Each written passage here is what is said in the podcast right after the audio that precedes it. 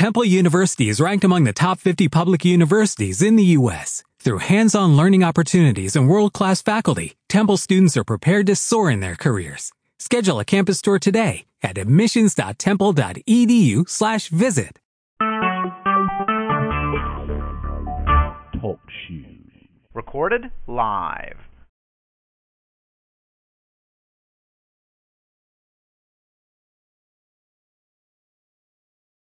You're listening to the Jam Radio Network.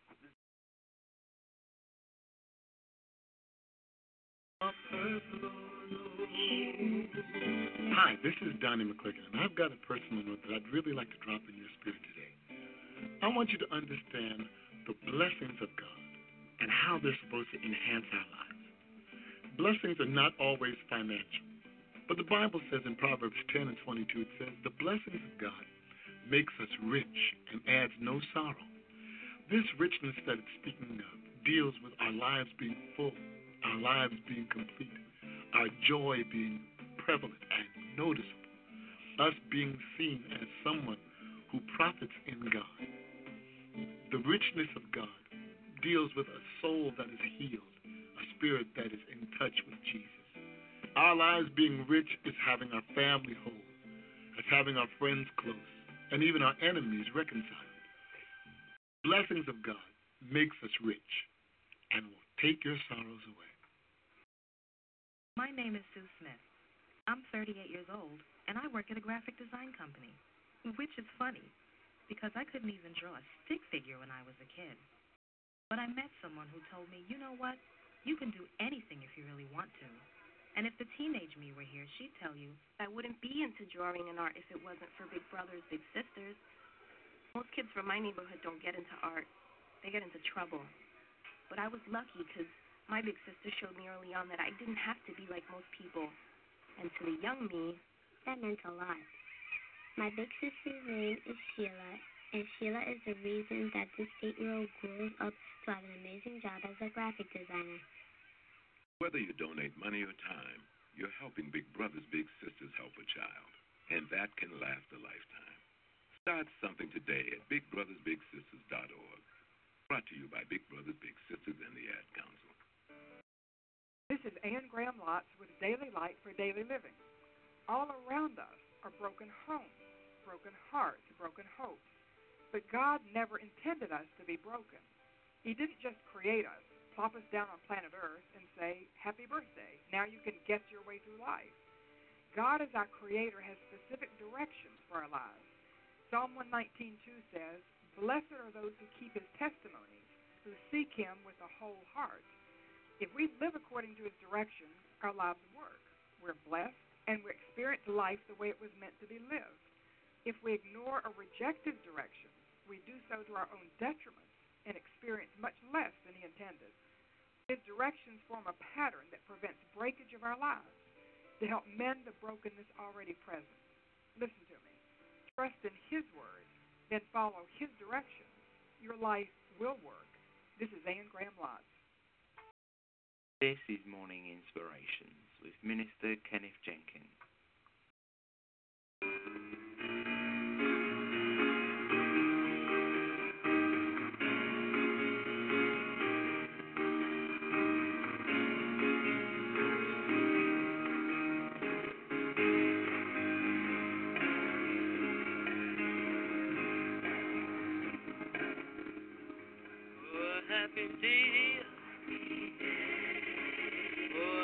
A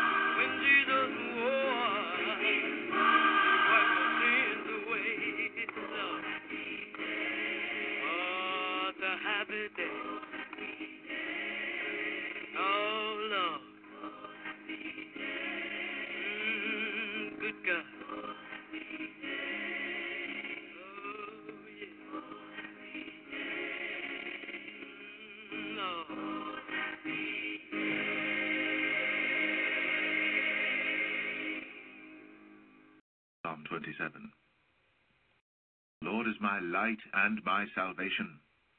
Whom shall I fear? The Lord is the strength of my life. Of whom shall I be afraid? When the wicked, even mine enemies and my foes, came upon me to eat up my flesh, they stumbled and fell. Though an host should encamp against me, my heart shall not fear. Though war should rise against me, in this will I be confident.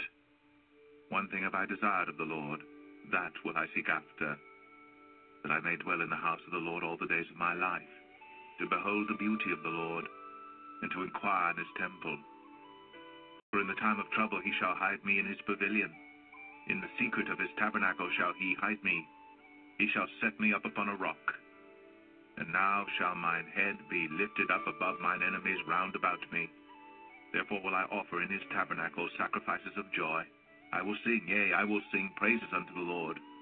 Hear, O Lord, when I cry with my voice. Have mercy also upon me, and answer me. When thou saidst, Seek ye my face, my heart said unto thee, Thy face, Lord, will I seek. Hide not thy face far from me. Put not thy servant away in anger. Thou hast been my help. Leave me not, neither forsake me, O God of my salvation. When my father and my mother forsake me, then the Lord will take me up. Teach me thy way, O Lord, and lead me in a plain path because of mine enemies. Deliver me not over unto the will of mine enemies, for false witnesses are risen up against me, and such as breathe out cruelty. I had fainted unless I had believed to see the goodness of the Lord in the land of the living. Wait on the Lord. Be of good courage, and he shall strengthen thine heart. Wait, I say, on the Lord.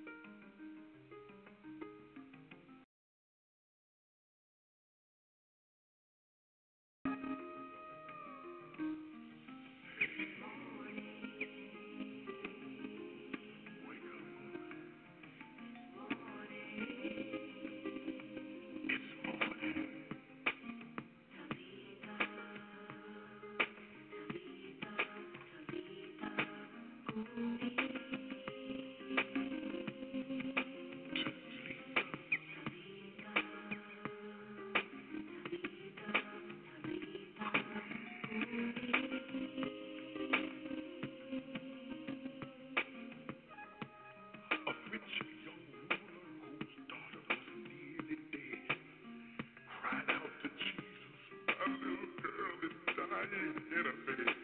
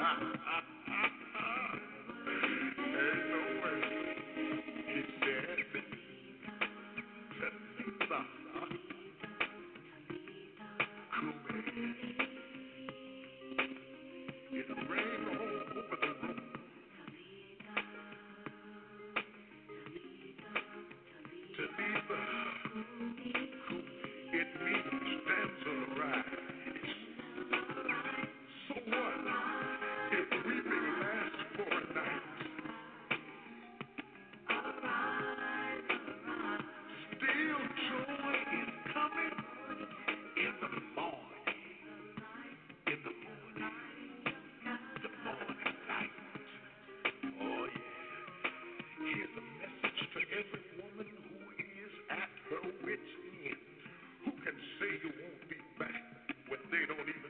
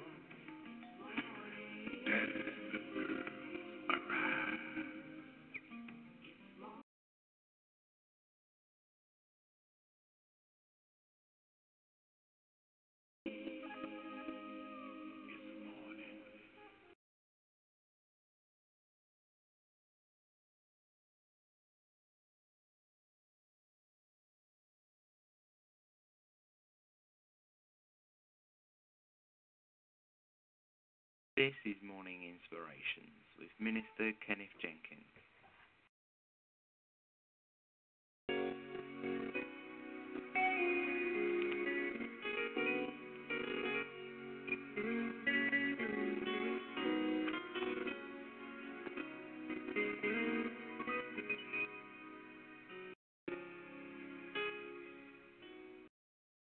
And good morning. This is your early morning gospel program. More inspirations on this Sunday morning. It's now time for our morning prayer. Let us go to the throne of grace. Heavenly Father,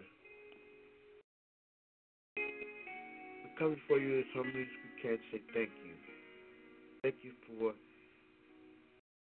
all your many blessings, Lord.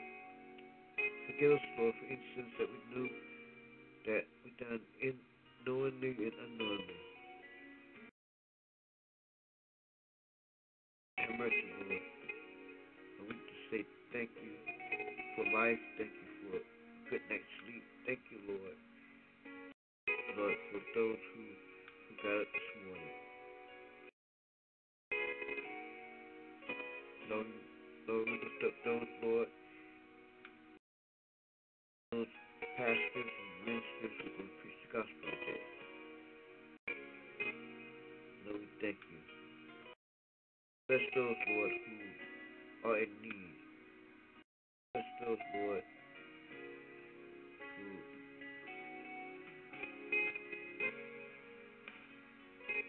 mm, we just say thank you, Lord, for your many blessings. Thank you. Lord, we lift up uh, those men and women who are in hospice. Up those, Lord,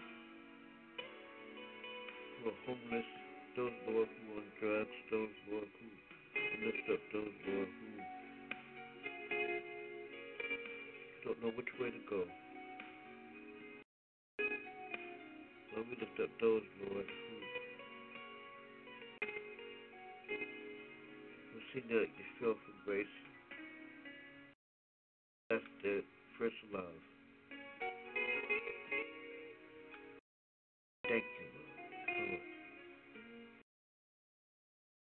Protect us, oh Lord. Cover us with your wings.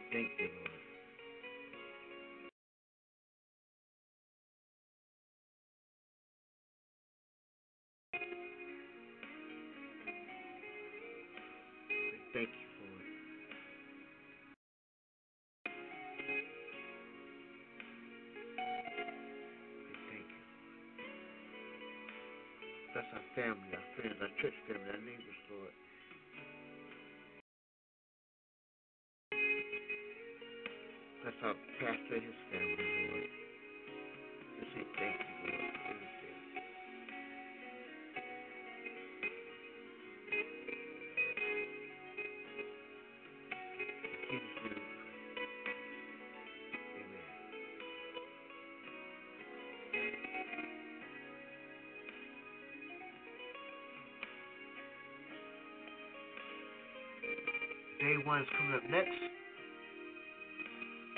At the bottom of the hour. We'll be back at the top of the hour for more gospel inspirational music just for you. Here on Talk Show and Jam Radio. Good morning, good morning, good morning.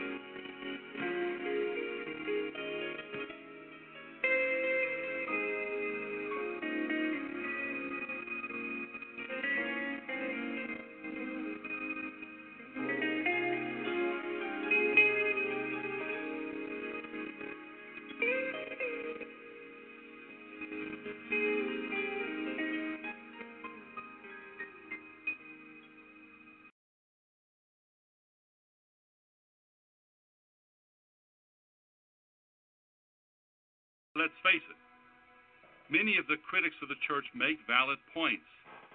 All too often, we have put the purity of dogma ahead of the integrity of love. All too often, Christians have misused faith as a substitute for thought, when faith, in fact, is what makes good thinking possible. And so it goes without saying that the stumbling block for most sensitive non believers is not Christ, but Christians. That's the Reverend Dr. Steve Montgomery. I'm Peter Wallace, and this is a new day of faith and hope. This is day one.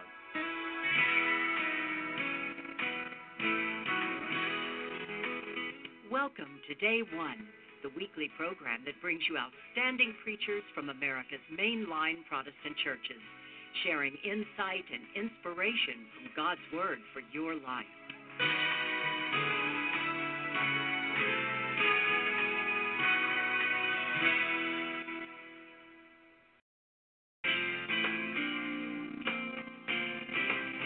In 2015, Day One celebrates 70 years of faithful weekly broadcasts. Now, here's our host, Peter Wallace, to introduce today's preacher. Thanks, Sherry. We're delighted to have back with us today the Reverend Dr. Stephen R. Montgomery, pastor of Idlewild Presbyterian Church in Memphis, Tennessee, where he has served since 2000. Steve is a graduate of the College of Wooster in Wooster, Ohio. He earned his Master of Divinity degree from Yale Divinity School and a Doctor of Ministry degree from Columbia Theological Seminary. Steve, thanks for being with us again. It's wonderful being back, Peter. We heard last week about some of the ministries your church engages in, one of which is the More Than a Meal program serving homeless persons. Other churches might be interested in launching a similar outreach. So, how did that program get started and develop? The incredible thing about this, Peter, is this started when we didn't even have a pastor. It started just a few months before I came there in mm. 2000. And some of the members of the church realized that the homeless trends were shifting from downtown to midtown. And rather than just opening up a soup kitchen, taking a look at the text from Scripture, we found that the risen Christ is found at the table. On a number of occasions when he broke bread with his disciples, then new meaning, new purpose was found. And so what we did is we started out small with a small group of very committed people. We're fortunate to have a, an excellent kitchen staff who began preparing good hot meals for people. I think for the first few months there were 35 or 40. Now it turns out that we have about 125 to 150. The upside is that we're feeding a lot of people, both spiritually and physically. The downside is that we want to sit down at table with them and get to know them as people and get to know their names. It's easier to do that when they're 35 or 40 than 125 or 50. Mm. But I would say start somewhere. Start out small and then we'll see what the Spirit does. Recently, you asked your congregation, "Do you have your own elevator talk?" In other words, what What could you say to someone in the time it takes to go up a few floors about your church? Tell us more about what that elevator talk might involve and why it's important. I think it's important because uh, there are a lot of people out there in the world that want to be a part of a church, but because of various reasons, they haven't been a part of it. We're trying to find ways to open up a discussion that is not threatening, that is not hellfire and damnation, that doesn't hit people over the head, but rather invites. And so part of that involves listening to where people are. And if there's a young person that's new in town, then you have an elevator talk about, you know, we have a young adults group that I think is what is something that you're looking for. Or if it's someone who is likes to sing and misses that, well, we have a choir and a great choir director that we think you love any number of opportunities. It begins with listening to where people are Hmm. and then coming up with that elevator talk that might engage them and want them to come inside and see. How can churches be more intentional about addressing questions that visitors might have, like, will I know God's love here? How is this church different? How can God use me here? First of all, it comes through time. As we know, there are a lot of churches out there that have signs that say, all are welcome here. Mm-hmm. And quite frankly, the truth is, all are not welcome there. So it begins internally by taking a look at ourselves and asking ourselves, do we really want to open the doors to our church? And what would that entail? At Idlewild, it means, yes, opening the doors to uh, some of the homeless that come in, and some have joined the church and gotten involved. Uh, but it also means, how are we willing to change? What are we willing to let go of in order to open our doors more widely? We have a new vision statement that we actually wrote several years ago, and the catch line at the end has really caught on to everyone, I think. It begins, Idlewild Presbyterian Church is a community in which, and it ends, and all who enter find a home. Hmm. And so everything we do now is geared towards helping all who enter find a home. Well, your sermon today is based on Acts chapter 4, verses 5 to 12. Would you read the text for us? I'll be glad to. The next day, their rulers, elders, and scribes assembled in Jerusalem with Annas the high priest, Caiaphas, John, and Alexander, and all who were of the high priestly family. When they had made the prisoners stand in their midst, they inquired, By what power or by what name do you do this?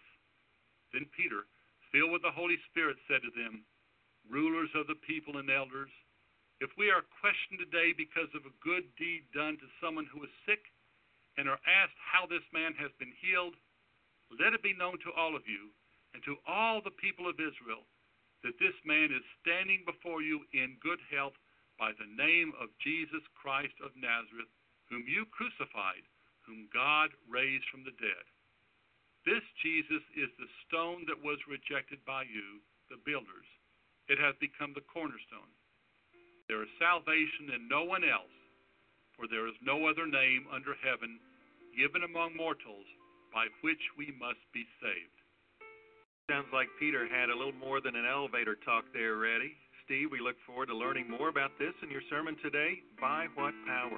Thanks for being with us. It's been my pleasure. And if you'd like to listen again to today's program or read or share a transcript of Steve Montgomery's sermon, visit our website at day1.org. Or for a free printed sermon transcript, call us toll free at 1 888 411 DAY1.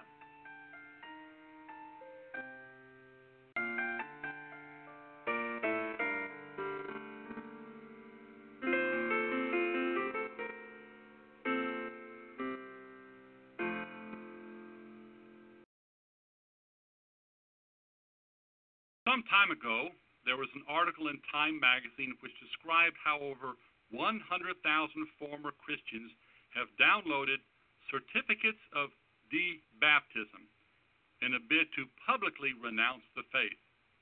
The website, sponsored by the National Secular Society of London, invited visitors to liberate yourself from the original mumbo jumbo that liberated you from the original sin you never had, and allows them to print out a paper certificate that uses quasi formal language to reject baptisms, creeds, and other such superstitions. Churches have become so reactionary, so politically active that people actually want to make a protest against them now, the Society's president says. They're not just indifferent anymore, they're actively hostile. He says that every time a preacher or religious leader says something outrageous, like hateful comments about Muslims, or calling gays an abomination, or blaming the poor for their poverty, they get another rush on the demand for certificates. And of course, there is a tidy profit to be made. You can get these certificates printed on parchment at only $4.50. That adds up. It seems to be catching on. In Italy, the Union of Rational Atheists and Agnostics sponsored the country's first ever debaptism day, in which the no longer faithful had a debaptism ceremony and signed debaptism forms. I wonder what a debaptism ceremony looks like. I debaptize you in the name of what? I debaptize you in the name of secular humanism? In the name of atheists and agnostics? In the name of the God of the omnipotent self? I don't want to make light of this too much. A whole sermon could be preached on the theology of baptism emphasizing that baptism isn't so much something that we do, but rather it's a response to something that God has already done. It is an acknowledgement that God was already active in our lives even before we were aware of it. And no certificate can take away God's love and grace. No ceremony can diminish the power of water to give life and clean. But let's face it, Many of the critics of the church make valid points. All too often, we have put the purity of dogma ahead of the integrity of love. All too often, we have taken the rich, sparkling wine of the gospel and turned it into the dull, dreary dishwater of everyday culture, reversing the gospel. All too often, Christians have misused faith as a substitute for thought, when faith, in fact, is what makes good thinking possible. And so it goes without saying that the stumbling block for most sensitive non believers is not Christ, but Christians. Especially when Christians are so tied to issues of control and power that they don't allow room for the Spirit of Christ to liberate lives and even institutions. It was Annie Dillard who quipped, What a tragedy that so closely on the heels of Christ come the Christians which leads us to our scripture from Acts. Peter and John had been heading up to the temple in Jerusalem at about 3 o'clock in the afternoon when they saw a man who had been lame since birth begging by the gate. Peter says, I have no gold or silver, but what I have I give you. In the name of Jesus Christ of Nazareth, stand up and walk. The man not only stands and walks, but starts leaping around in exultation and delight. One would think that the whole community would start leaping around as well, and they might have, had Peter been able to keep his mouth shut. He starts preaching. I wasn't the one that did this. It wasn't our power at all that caused this healing. It was the power of God and the power of faith in the name of Jesus. Well, he kept on preaching, and then finally he and John were arrested. Then they appear before the big guns of the faith. They're the priests the captain of the temple, and the Sadducees, and they aren't singing alleluias because a desperately needy man was healed. They are angry. And the reason for the backlash becomes clear in their question By what power did you do this? See how adept they were at reframing the issue? The issue was no longer healing, resurrection, and the mercy of God. Now the issue is power. They did not ask, How did this happen? or What is the meaning of this? They asked, Where did you get the power to do this?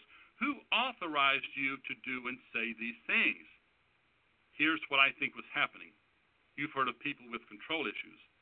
That's the religious authorities to a T. They wanted people to be faithful and prayerful, but to do so only under the exclusive banner of the temple and its protocols.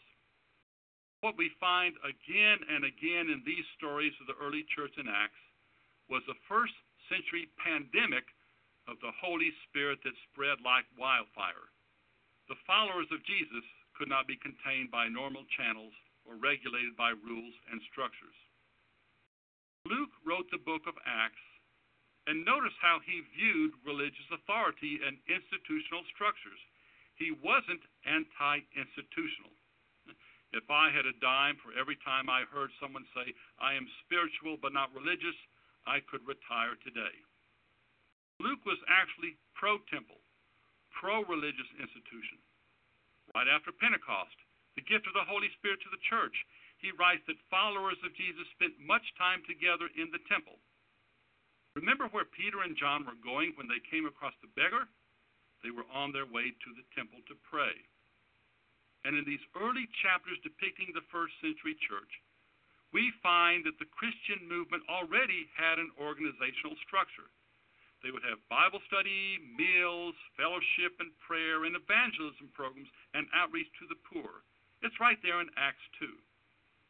So the issue in the scripture before us is not anti institutional in nature. Something else is going on. And I think Tom Long, professor of preaching at Emory University, hits the nail on the head when he asks the question Is the institution responsive to the Spirit, or is it curved in on itself? Listen to how he puts it. Whenever political or religious authorities set themselves up as the only legitimate broker of what people need and defend that authority, inevitably the Holy Spirit breaks down those structures. Some of you remember in your own lifetime when Jim Crow laws excluded African Americans from full participation in public life. But there was an outbreak of the Spirit which summoned civil rights leaders, mainly from the churches, who challenged such structures. You see, these temple authorities and acts were not interested in the Spirit. They were interested in temple authority for its own sake. By what power do you do these things? They wanted to know. Who told you to do this? The message was clear. If the disciples wanted to do religious business in Jerusalem, then they needed to get a license from the temple power brokers. That's the kind of authority that needs to be questioned. By the power of the name of Jesus, answered Peter and John. That power can be threatening, even frightening. Some of us remember how scared we were, or our parents were, when our political, social, and religious institutions began to change in ways that reflected the spirit of the risen Christ, and all of God's children could eat where they wanted, and live where they wanted, and vote the way they wanted, and worship where they wanted. At the church I serve in Memphis, a number of people left the church in the early 1960s when the pastor in the session of Idlewild unambiguously claimed that this was God's church, not our church, and any child of God was welcome here. Thus affirming what was always true in the heart of God, but the church had been slow to see we are all God's children, and the Spirit of God was blowing across the nation and the church in unsettling ways, but ways that reflected the mind of Christ. It can be scary when our institutions are responsive to the Holy Spirit, which wrestles power and control from us. The Sadducees, bless their hearts, as we say in the South, just wanted to protect their culture, their way of life, their tradition, their faith from the threat of corruption of new ideas and new practices. They weren't bad people. Let's make that clear. They just insisted on hanging on to the old dogmas that had been handed down through the centuries in order to keep things stable and quiet and peaceful. But Tom Wright reminds us that the resurrection is a radical departure from the status quo. He writes about the Sadducees that if God suddenly does such a drastic thing, they, to put it mildly, cannot guarantee that they will end up in power in the new world that God is going to make. In other words, this text reminds us of the power of the risen Christ to transform, but also the resistance to that change from those with a stake in the status quo. Now for the hard question What ways is the Spirit of the risen Christ moving across our land, our churches today that are upsetting and unsettling to those in power? Now, this may seem paradoxical, but I would like to suggest that that very Spirit is present in our increasingly diverse, multi faith world. That can be very threatening to many. I've seen full page ads in newspapers that have used this very text, especially verse 12, where Peter states that there is no salvation outside of Jesus Christ, to promote a rather exclusive view of salvation. I am not saying that it doesn't matter what you believe as long as you're sincere, or that all religions are the same. Not at all. But Peter found the power to heal not in a mental exercise or a doctrine or dogma that separates those who believe from those who do not, but in the transforming relationship with Jesus Christ. His distinction in his speech in Acts 4 was between the stifling power agenda of the rulers and the transforming power of God in the name of Jesus. Some of the most treasured relationships I've developed over the past 10 years or so have been with some of my Muslim friends in Memphis. Our church has had a series of intentional dialogues with members of the Islamic Center there. We studied together, ate in each other's homes, and prayed in each other's houses of worship. It has been transformative for me and for all who were involved. They've reminded us that we have more in common in our religious perspectives than differences. I found a fierce faith in the oneness of God that we have, which commends the oneness of all people. They want peace just as much as we want peace.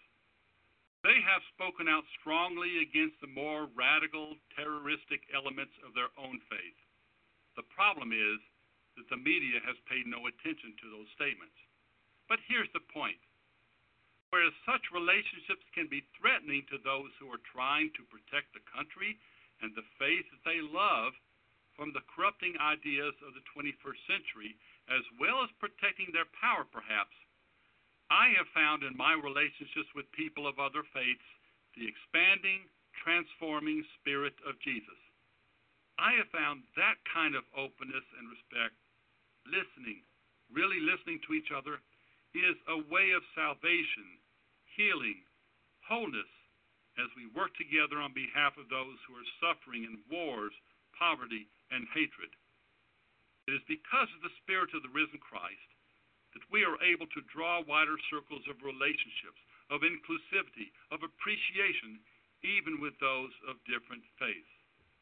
Could it be that the Spirit of the risen Christ is warming our hearts, gradually prying our fists open that we might let go of the structures and laws and dogmas within our church that have kept us from being responsive to the Holy Spirit? It can be scary, I know. Peter was so alive with the Spirit that he could not refrain himself until he was crucified upside down.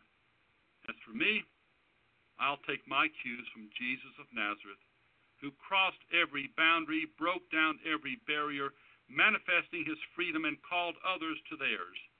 And I'll take my cues from the risen Christ, whose first words to Mary in the tomb were, Do not be afraid. Baptize you in the name of the Father, and the Son, and the Holy Spirit, we say at our baptisms. Which means, of course, that God is never through with us. The God who created us in God's very image and loves us all, the Son who came not to condemn, but to bring healing and salvation, and the Holy Spirit which challenges and confronts even long held assumptions so that we might leap and dance at newfound freedom. That is a power that cannot be thwarted, even through a certificate. Let us pray. What a beautiful, wonderful world you have given us, O God.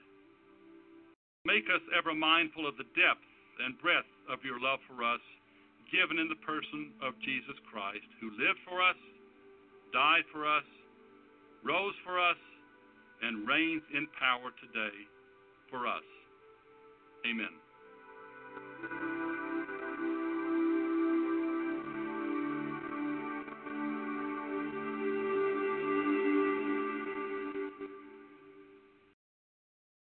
This is Sherry Miller. Why should you support the Day One Radio Ministry? Because it's helping countless people like you.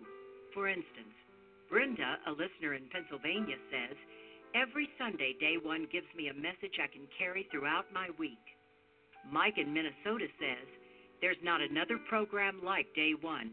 It allows you to hear the Word of God from so many gifted voices.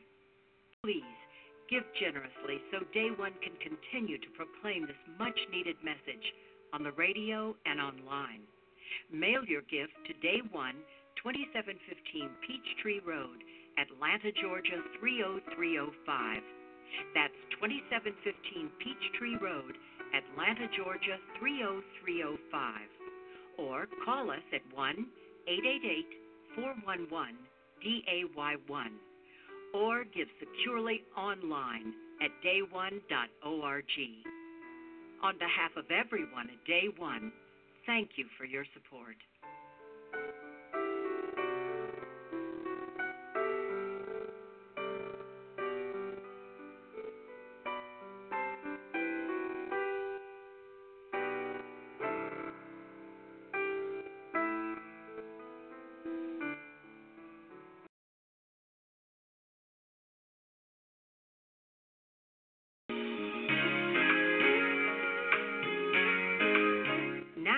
Montgomery offers some final reflections on today's message with our host, Peter Wallace. Steve, you told us of a news story about increasing numbers of people who are requesting certificates of de-baptism because of the problems they see in many churches today. You admitted that we do too often put the purity of dogma ahead of the integrity of love and turn the rich, sparkling wine of the gospel into the dull, dreary dishwater of everyday life. How could you counsel us? How can we present and live out our faith in more positive ways? I think it begins by being centered in the community. You cannot be a Christian by yourself. Hmm.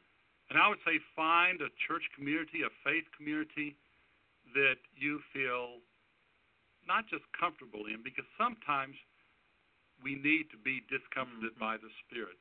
But find a community in which you feel safe to share your joys, your heresies, your sorrows, a community in which you can join with and rejoice with those who rejoice and weep with those who weep. And then at that point, you begin to understand the depth of God's love for you, and then how can you help but go and share it with others? Hmm. In the story in Acts 4, Peter and John get arrested for healing a man and raising a ruckus, and they're dragged before the religious authorities who demand to know by what power they did this, who authorized them to do and say these things. You said these leaders had control issues. That problem still infects many in the church today, and so what are we getting wrong here? Well, our society and our world is changing at a dizzying pace, and the church is a part of that. And so the first response of many is to have the same response that the Sadducees and the leaders had back then, and that was one of fear. I think the first thing we need to do is realize where our trust lies, and that is in God and in the person of Jesus Christ. We become centered in that. Then once we get that into the very depths of our being, we become free. We become free, maybe not to go out as Peter and John did and with that kind of emotion and passion preach on street corners and get arrested, but still we become free to be ourselves as God created us to be. And I think others will notice if we are authentically Christian, if we are authentically wanting to share what we have with other people who don't have it. The Holy Spirit is at work in the world and the church today, and that can be threatening, even frightening. How might we prepare ourselves better to join in the work of God rather than reacting to what's changing? The answer is pretty simple, Peter, and that is I think it begins in worship. Hmm. I think it needs to go beyond that, of course, because if we just come to worship on Sunday mornings, then we aren't nurtured the way I think we need to do. We need to find communities within communities, especially those of us in larger churches. The secret of uh, growth, both spiritual growth or physical growth, is to find small communities within that larger church in which we can grow in grace. The term grow in grace is one that I've learned from our associate pastor, Gail Walker, uh, who is retiring this weekend, we have moved from just intellectually growing, growing in our mind, but rather trying to discern what it means to grow in our relationship with Jesus Christ, to become disciples, followers of Jesus Christ. Steve Montgomery, thank you for being with us. Thanks so much, Peter. It's been fun. Day One is the voice of America's mainline Protestant churches. Visit us online at dayone.org. Our program is recorded and edited by Donald Jones and produced by Peter Wallace. Thank you for joining us. I'm Sherry Miller wishing you all God's blessings on day one and forever.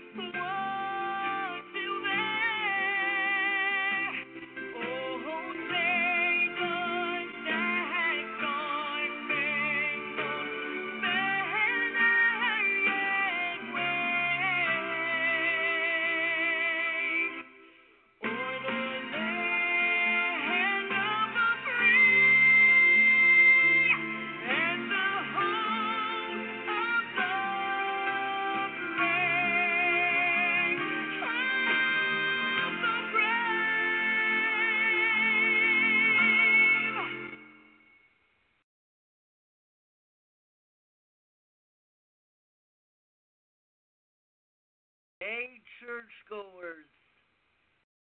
Looking for the little morning inspiration? Well, listen to Morning Inspirations, the Jam Radio Network, with Minister Kenneth Jenkins.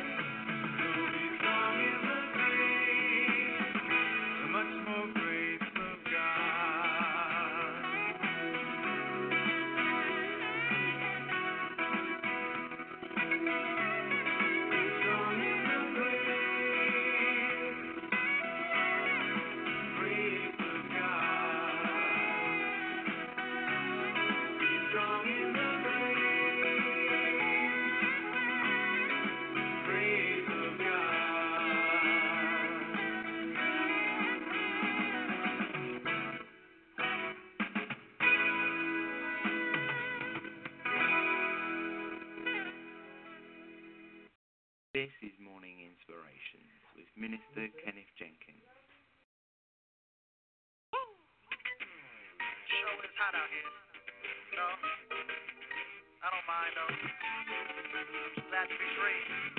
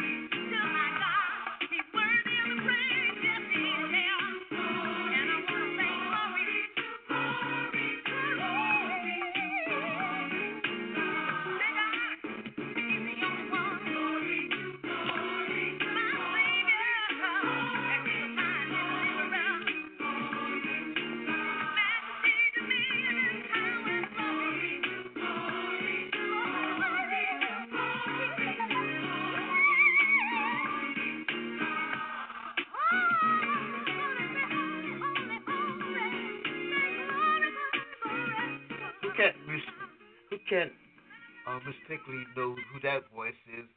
Denise Williams and Glory to Glory. That's the program. More inspirations. Nation Talk tonight at 8 p.m. Eastern Time by your Talk Stream Jam Radio. Hope to see you in church somewhere.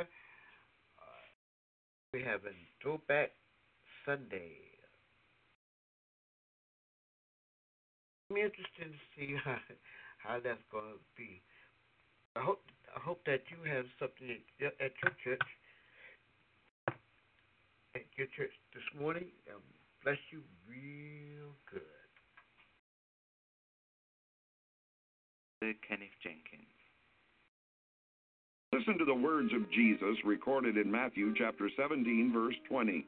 For assuredly I say to you, if you have faith as a mustard seed, you will say to this mountain, Move from here to there, and it will move and nothing will be impossible for you. Jesus told those who knew him best that in the kingdom of God, something small could make big changes. He encouraged his followers not to be discouraged because of their circumstances, but to continue to trust God in spite of their circumstances. When we face a challenge to our faith and our values, we're to be like Shammah, one of David's mighty men. He squared his jaw and loudly declared to the marauding Philistines, I am Shammah which means God is with me. When the Philistines heard his bold declaration, they turned and ran for the hills. God is able to make us triumph over every situation and circumstance. In fact, the Bible says we should rejoice in the midst of opposition because that's when the glory of God will be revealed in us as well as to us. Rejoice today that Jesus is praying for you that your faith will not fail.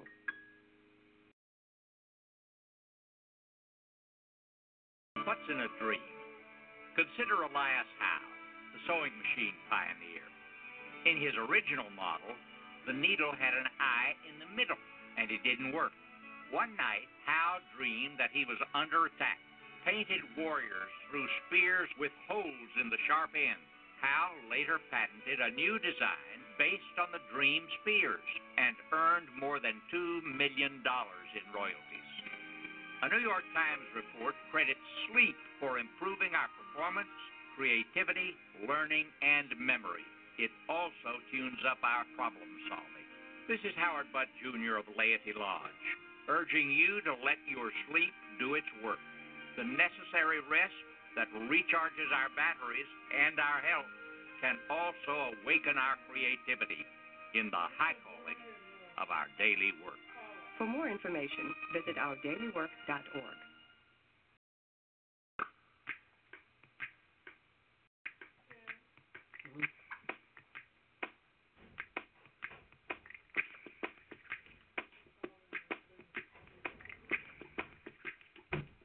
This entire piece of music was played with only two instruments a right hand and a left hand. Hands can do incredible things but nothing compares to using them to help save a life with hands-only CPR. If an adult suddenly collapses, call 911, then push hard and fast in the center of their chest until help arrives. Hands-only CPR is recommended by the American Heart Association, and it's incredibly easy and effective. Find out more about this latest method of CPR at handsonlycpr.org. The power to help save a life is in your hands. A message from the American Heart Association and the Ad Council.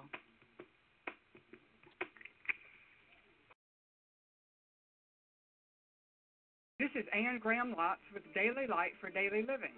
How extravagant are your gifts to God? You give Him as little as you can get by with. Shortly before His crucifixion, Jesus was the honored guest at a dinner. While he was reclining at the table, Mary brought an alabaster box with very expensive perfume. It would have been her dowry. But she took the perfume that represented her hopes and dreams for a good life and poured it on the feet of Jesus. John 12:3 says, the house was filled with the fragrance of the perfume. When Mary was criticized for being wasteful, Jesus praised her beautiful act of sacrificial worship. What sacrifice will you make for no other reason than you love Jesus? Who will be blessed by the fragrance of that worship? Listen to me. Be extravagant when you give to God. Remember, a sacrifice is not a sacrifice until it's a sacrifice. This is Anne Graham Lotz. You're listening to the Jam Radio Network. Thank you.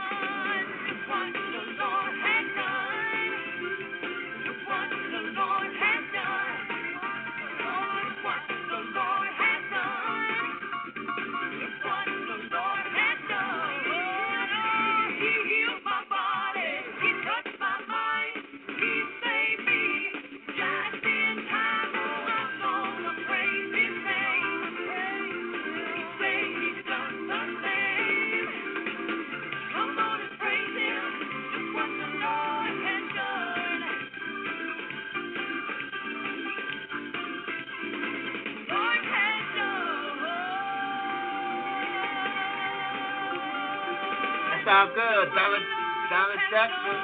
And look what the Lord has done. Oh, my goodness. Is the early morning gospel program, Morning Inspirations here on Talk to Jam Radio. We'll be back in a moment. So, got it for you. Hi, I'm Joni Eareckson Tada. We all admit there are people who can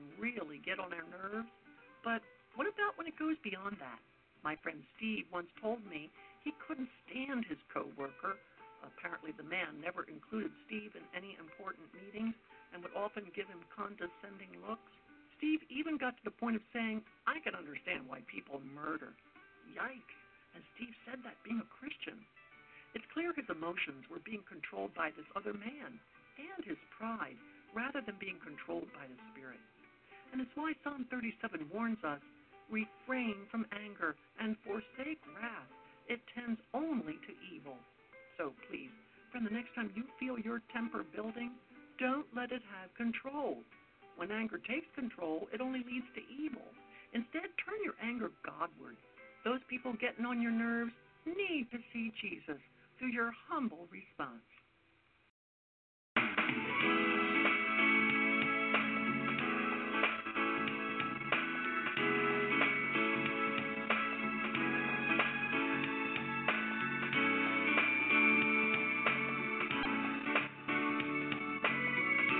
Is Carlisle featuring Brian Duncan.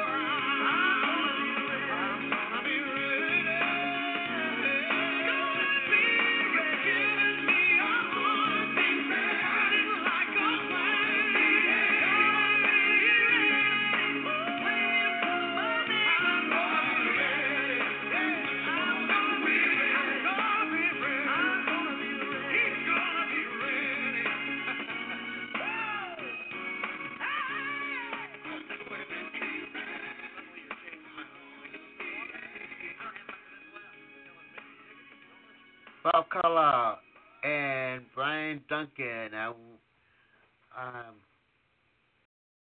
going to be ready. I hope that you'll be ready for church this morning. I know we are, and hopefully you'll get there on time. Thanks you for listening. Tune in to Morning Inspirations with New Jersey Mass Choir.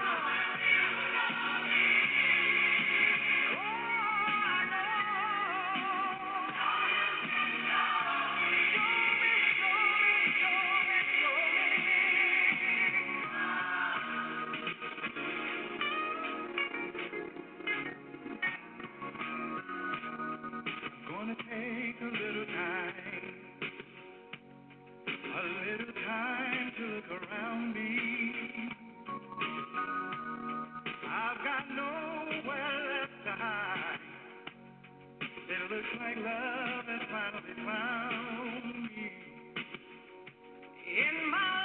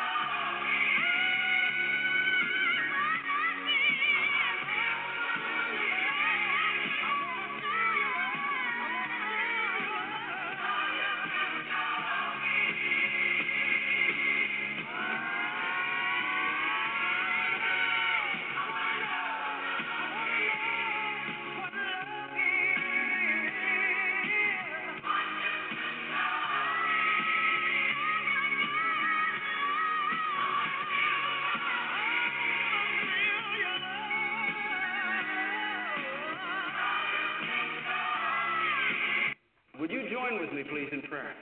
Pray with me, Lord Jesus. I am a sinner. Jesus, thank you that you loved me enough,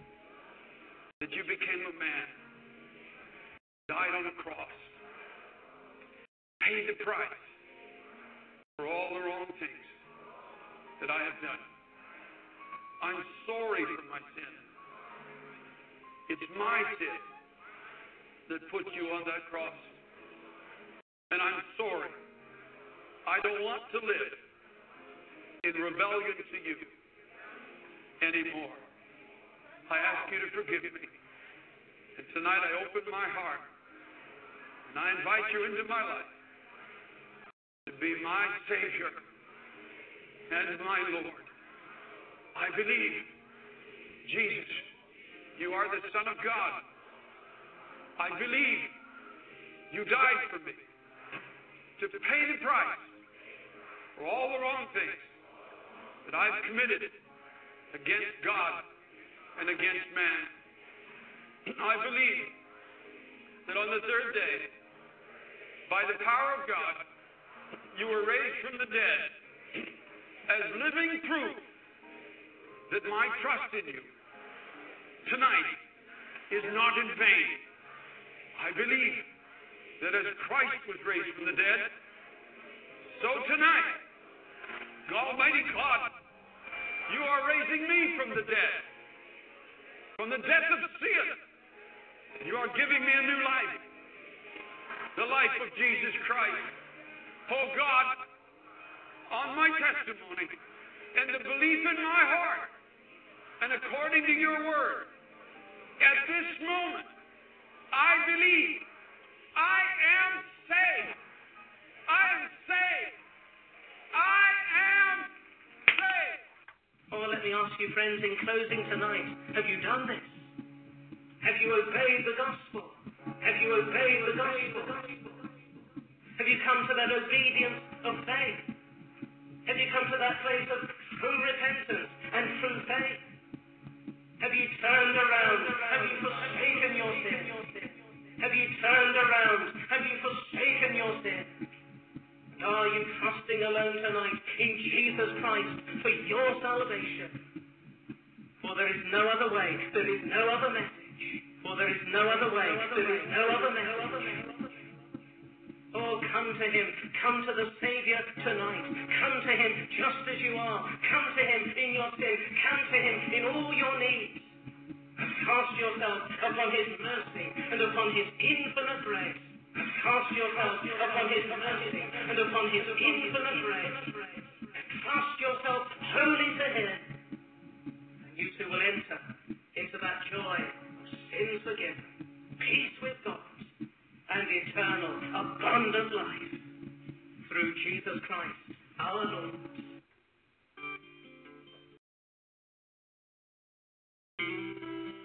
How can I say for the things you've done for me? Things so undeserved, yet you gave to prove your love to me.